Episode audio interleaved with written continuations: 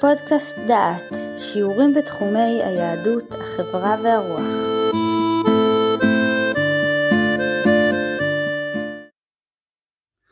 ברוכים הבאים לפודקאסט דעת לקורס אנטישמיות. אנחנו עכשיו בפגישה השמינית, והנושא שלנו יהיה שני ויכוחים בתקופה החדשה, מנדלסון ויעקב הרצוג. מדבר עליכם יהודה אייזנברג, ואני מקווה שתיהנו מן הדברים. הוויכוח הראשון שנעסוק בו הוא ויכוח שבין משה מנדלסון עם הכומר לוותר המפורסם בשם איגרת ההתנצלות. הוויכוח מפורסם בשם איגרת ההתנצלות. את האיגרת הזאת לקחתי מתוך הספר אוצר ויכוחים, חלק ראשון, זה חלק מסדרה של אוצרות שערך יהודה דוד אייזנשטיין.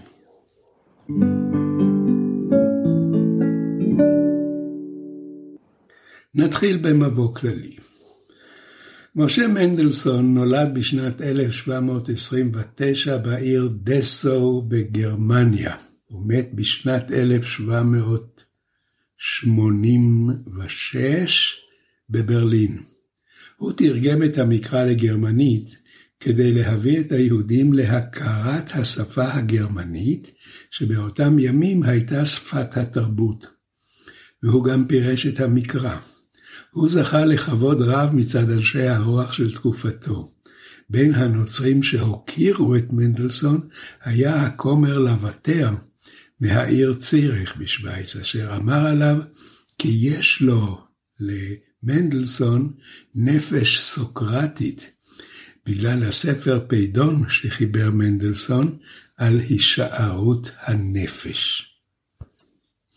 אני צריך להקדיש כמה דקות כדי להסביר מהו הספר ומה הייתה השפעתו. בשנת 1767 פרסם מנדלסון את אחד מספריו החשובים, פיידון או על אלמותיות הנפש, וזה בעקבות דיאלוג אפלטוני בשם פיידון. בספר הזה הביא מנדלסון ראיות להישארות הנפש. הספר תורגם לשפות רבות, כולל לעברית, ונדפס במהדורות רבות. שמו של מנדלסון הלך לפניו והוא כונה סוקרטס הגרמני או אפלטון הגרמני. נסיכים גרמנים ביקשו להיפגש איתו ומדליה מיוחדת הוטבעה לכבוד צאת הספר. לוותר רצה להנחיל למנדלסון גן עדן.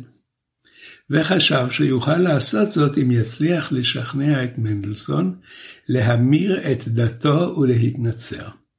קרל בוניט, פרופסור בעיר ג'נבה, חיבר בצרפתית ספר בשם חקירות לראיות על הנצרות נגד הכופרים בה. לוותר תרגם את הספר והקדיש את התרגום למנדלסון. בפתח הספר כתב איגרת למנדלסון. וביקש ממנו לבחון את ראיות המחבר. לוותר השביע את מנדלסון, שאם יוכל לסתור את ההוכחות של בונית, יפרסם את תשובותיו בספר. ואם אין לו תשובה, יעשה מה שהיה סוקרטס עושה לו קרא את הספר, וגילה שאין לו תשובה על טענותיו. יודע על האמת ויקבל על עצמו את הנצרות. מנדלסון התרחק ממריבות ובמיוחד מוויכוחים, ולא רצה לחוות דעה נגד הנצרות. אל נשכח שהנצרות היא הדת השלטת, ולהתגרות בה זה לא דבר שהוא מוסיף לא בריאות ולא עוצמה למתווכח. אבל לאחר הפנייה הפומבית של אבטר לא יכל עוד לשתוק.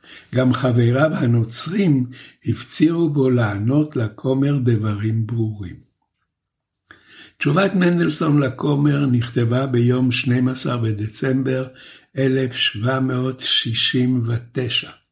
מנדלסון מתנצל כי מיום עומדו על דעתו החליט שלא להתערב בוויכוחים על אמונה. כי הוויכוח הוא ללא עזר וללא הועיל, אך נאנס הוא עכשיו מפני הכבוד להשיב, כי כוונת הכותב רצויה.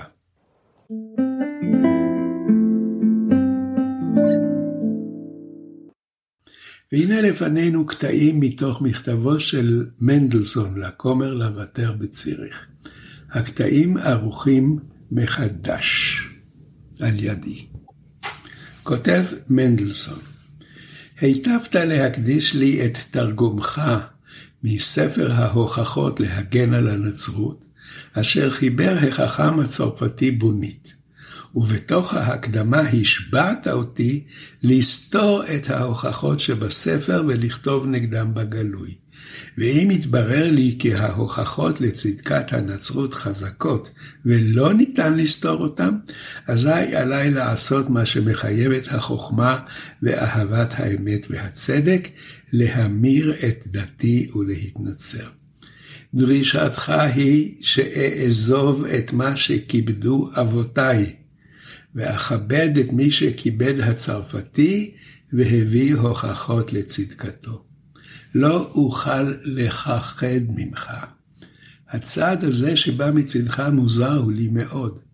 לא ציפיתי שחכם כמוך ינהל ויכוח פומבי.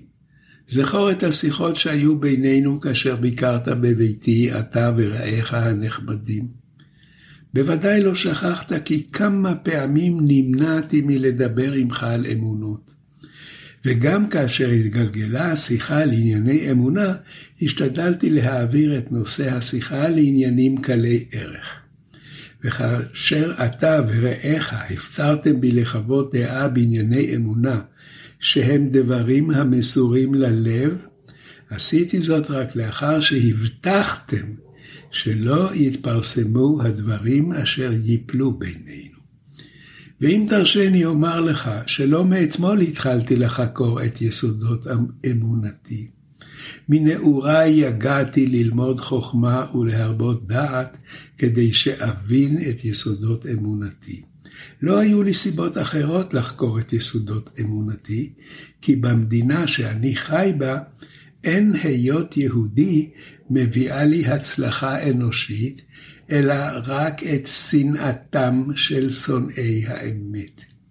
מדוע יגעתי כל כך, אם לא כדי להגיע לחקר האמת?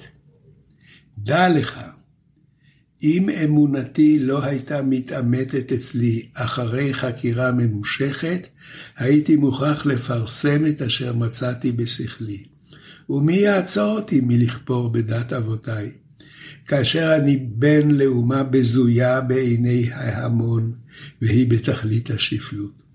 ומדוע אשא את עול מצוותיה וחוקותיה, אם לא התאמתה אצלי אמיתת יסודי אמונתה? אם לא מצאתי את האמת באמונת אבותיי, תחייב אותי החוכמה לעזוב אותה בחצי ימיי. אם הייתי מגלה כי האמונה הנכונה היא אמונה אחרת, והייתי ממשיך להעמיד פנים שאני מתנהג באמונת אבותיי, אזי לא היו פי וליבי שווים. התנהגות כזאת היא תכלית הגנות והסכלות, כאשר הפה מעיד על מה שאין הלב מאמין.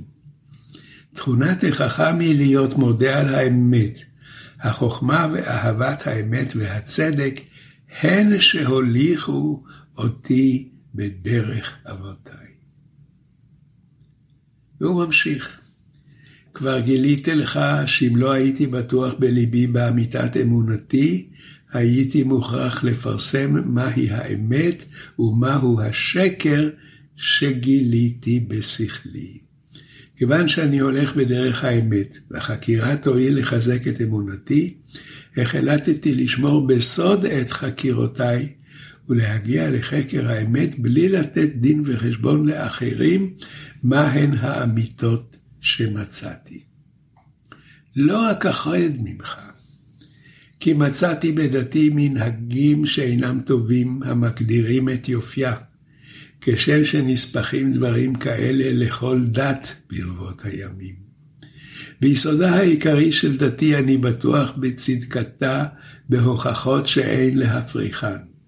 אמונתי חזקה יותר מאשר אמונתך אתה, ואמונת המחבר הצרפתי שאת ספרו תרגמת. תהילה לאל שלא יצאתי ריקה מכל יגיעתי אשר יגעתי, לחקור את אמיתת אמונתי. ואני מעיד עלי שמיים וארץ, והנני נשבע לך באל האמת, בוראי ובוראך, כאשר השבעת אותי אתה בהקדמתך, שלא אחליף ולא אמיר דתי, כל עוד נשמה באפי ורוח אלוהי בקרבי. דע שהחקירה שחקרתי לביסוס אמונתי נמשכה שתיים או שלוש שנים. קראתי ועיינתי היטב, עשיתי היקשים וחיברתי הוכחות. חיפשתי את האמת, ויגעתי ומצאתי, ואני שמח בחלקי. ולמרות זאת, מעולם לא עלה על דעתי להתווכח עם אדם על האמונות. עזבתי את כל הספרים המבזים את דתנו, ולא שמתי לב לכל הלועגים עלינו ומבזים אותנו. לפי תורתנו ואמונתנו אין לנו רשות לייהד שום אדם בחוזקה, ולא לדבר על ליבו להמיר דתו. אף על פי שרוב העמים חושד בנו שאנו מטיפים לגויים להתגייר. וחכמינו ז"ל הסכימו יחד שתורתנו הקדושה, הנתונה במעמד הר סיני, הן בכתב והן בעל פה, נתונה לנו, עדת ישראל בלבד, ולא לשאר האומות, כי בנו בחר האל להיות לו לעם, כמו שנאמר, תורה ציווה לנו משה, מורשה קהילת יעקב, בדברים ל"ג. העולה מדברינו אלה הוא, כי דת אבותיי אינה שואפת להתפשט בארץ. איננו שולחים שליחים להודו או לגרנלנד, להורות את תורתנו לעמים הרחוקים היושבים שם. ואם היו חיים בזמן הזה סולון או קונפוציוס, הייתי מכבד אותם כפי מדרגתם, ואוהב אותם בגלל חוכמתם, מבלי שיעלה במחשבתי להסית אותם להמיר את דתם. אינם מילדי העברים, ולא מעדת יעקב, לפיכך אין חיוב שמירת התורה עליהם. אלה הם הטעמים אשר נתנה לי דתי ושיטתי הפילוסופית להימנע בשבילם מדברי ריב בענייני אמונה. ואם תחשוב אהובי, כי אפשר היה לפתות בהוכחות כאלה את סוקרטס, להאמין בתורת הנצרות, לא הראית בזה אלא עד כמה גדול כוחו של משפט קדום על כוחו של השכל. לכן אל תבוא עמי בוויכוח כאשר ביקשתי בתחילת דבריי, ותנוח נפשי מהמבוכה והזעם. והייתה המנוחה כשמן הטוב על עבדך, המוקיר אותך ואוהבך, משה מנדלסון.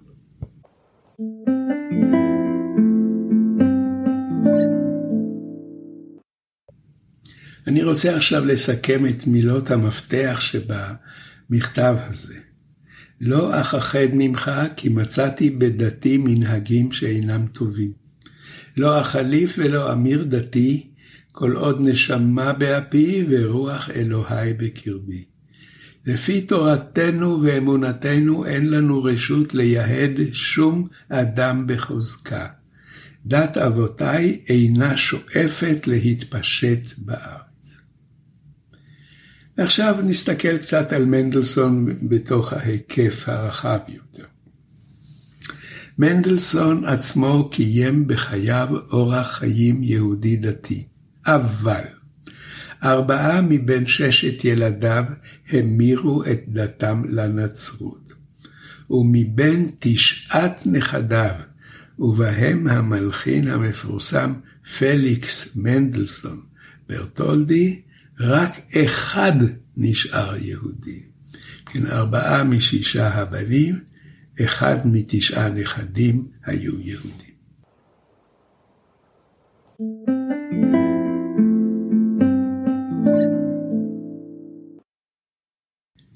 אני ממשיך לתאר את עבודתו של מנדלסון ואת היחס אליו. בסוף שנות ה-70 של המאה ה-18 החל מנדלסון לכתוב את הביאור העברי והתרגום לגרמנית שלו לתורה. מטרת הביאור הייתה לקרב את היהודים להשכלה ולפתוח בפניהם צוהר לשפה הגרמנית, ובאמצעותה לתרבות הגרמנית. בידי מנדלסון היו כבר הסכמות של רבנים, כולל הרב לוין ובנו שאול ברלין. שאול ברלין זה הסכמה בעייתית, כי שאול ברלין היה משכיל, מה שאנחנו קוראים בחשאי. כפי שידוע, הוא זייף את הספר בסמים ראש, הכולל לדבריו תשובות של רבנו אשר הראש. הספר בסמים ראש כולל פסיקות מוזרות, וכאשר נבדק הספר בידי מומחים, נתגלה כי לא הראש כתב אותו, אלא שאול פרידלנדר עצמו כתב את הספר ושם בו את שמו של הראש. מכל מקום, הסכמה של הרב שאול ברלין לא הייתה בסיס מספיק כדי לקרב את הביאור של מנדלסון להמוני היהודים. עד מהרה התעורר קצפם של הרבנים על התרגום, ובראשם רבי רפאל הכהן מהמבורג, שאיים בהטלת חרם על הספר, וכעסו של רבי יחזקאל לנדו מפראג בעל הנודע ביהודה.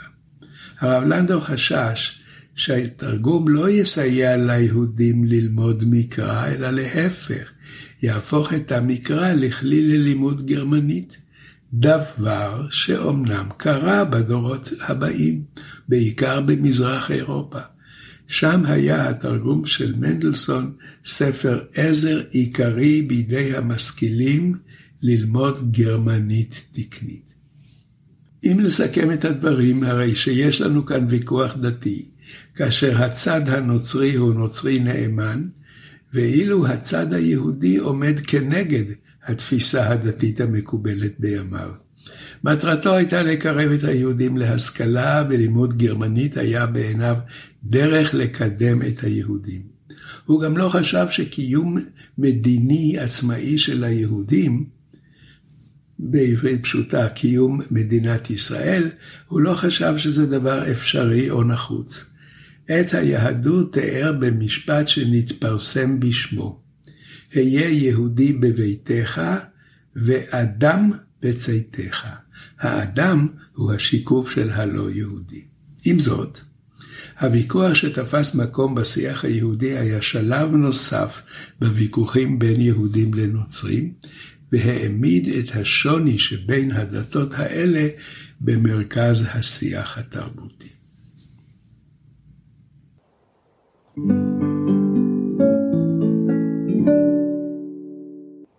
ואני עובר עכשיו לוויכוח השני שנתאר אותו בקצרה בפרק זה.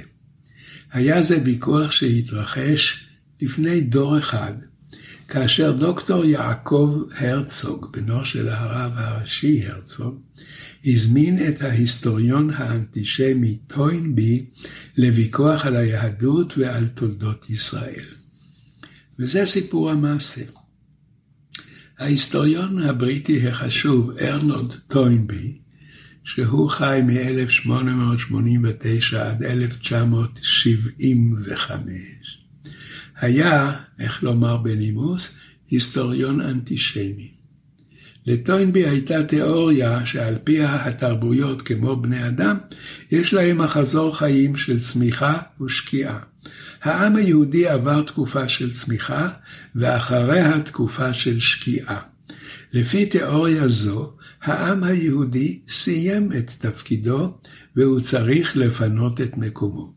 העובדה שהעם היהודי התעקש לשרוד גם במהלך אלפיים שנות גלות, ולאחריהם אף הצליח להקים מדינת לאום מודרנית, הדבר הזה לא התאים לתיאוריה שלו. אז מה עושים כאשר יש סתירה בין העובדות לבין התיאוריה? הולכים עם התיאוריה. מי שמנצח בין עובדה לבין תיאוריה הוא התיאוריה. ולכן טוינבי הגדיר את היהודים כמאובן היסטורי. הם לא מתים, אבל הם לא ממש חיים. טוינבי פרסם את דבריו בראשית שנות ה-60 של המאה ה-20. בתחילת 1960 הרצה טוינבי באוניברסיטת מגיל שבמונטריאול, ובהרצאתו טען כי התנהגותה של ישראל כלפי הערבים במלחמת העצמאות דומה מבחינה מוסרית למעשיה של גרמניה הנאצית במלחמת העולם השנייה. דברים אלו עלו בקנה אחד עם השקפתו הכוללת על עם ישראל. וכאן היה משהו מפתיע ובלתי מקובל. הוא קיבל הזמנה לדו-קרב אינטלקטואלי, דבר שאינו מקובל בימים אלה. המזמין היה דוקטור יעקב הרצוג, אז שגריר ישראל בקנדה, בנו של הרב הראשי יצחק הרצוג, אחיו הצעיר של חיים הרצוג ודודו של נשיא המדינה יצחק הרצוג. יעקב הרצוג היה תלמיד חכם ודיפלומט מבריק.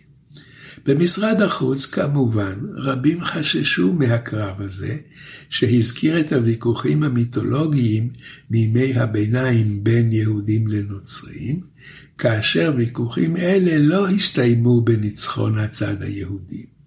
מה גם שדוקטור יעקב הרצוג היה משפטן ומומחה למשפט בינלאומי ולא היסטוריון, והוא עמד בוויכוח נגד אחד מגדולי ההיסטוריונים של התקופה. יעקב הרצוג היה נחרץ בדעתו והוויכוח התקיים בינואר 1961 במונטריאול. הוויכוח הביא לו ניצחון מוחץ. מיכאל בר זוהר, שכתב את הביוגרפיה של הרצוג, מספר שפנינה הרצוג, אשת השגריר שישבה בקהל ליד אשתו של טוינבי, שמעה אותה אומרת לבעלה מיד בתום האירוע. אמרתי לך לא להשתתף בוויכוח הזה. הוויכוח פורסם בחוברת והקלטות שלו נפוצו ברחבי העולם. בעקבות הכישלון מיתן טוינבי את התבטאויותיו ביחס ליהודים.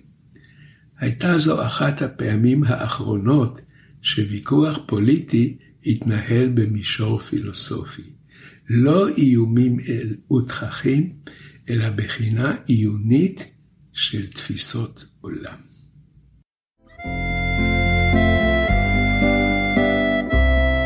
שמעתם שיעור מאת פרופסור יהודה איזנברג.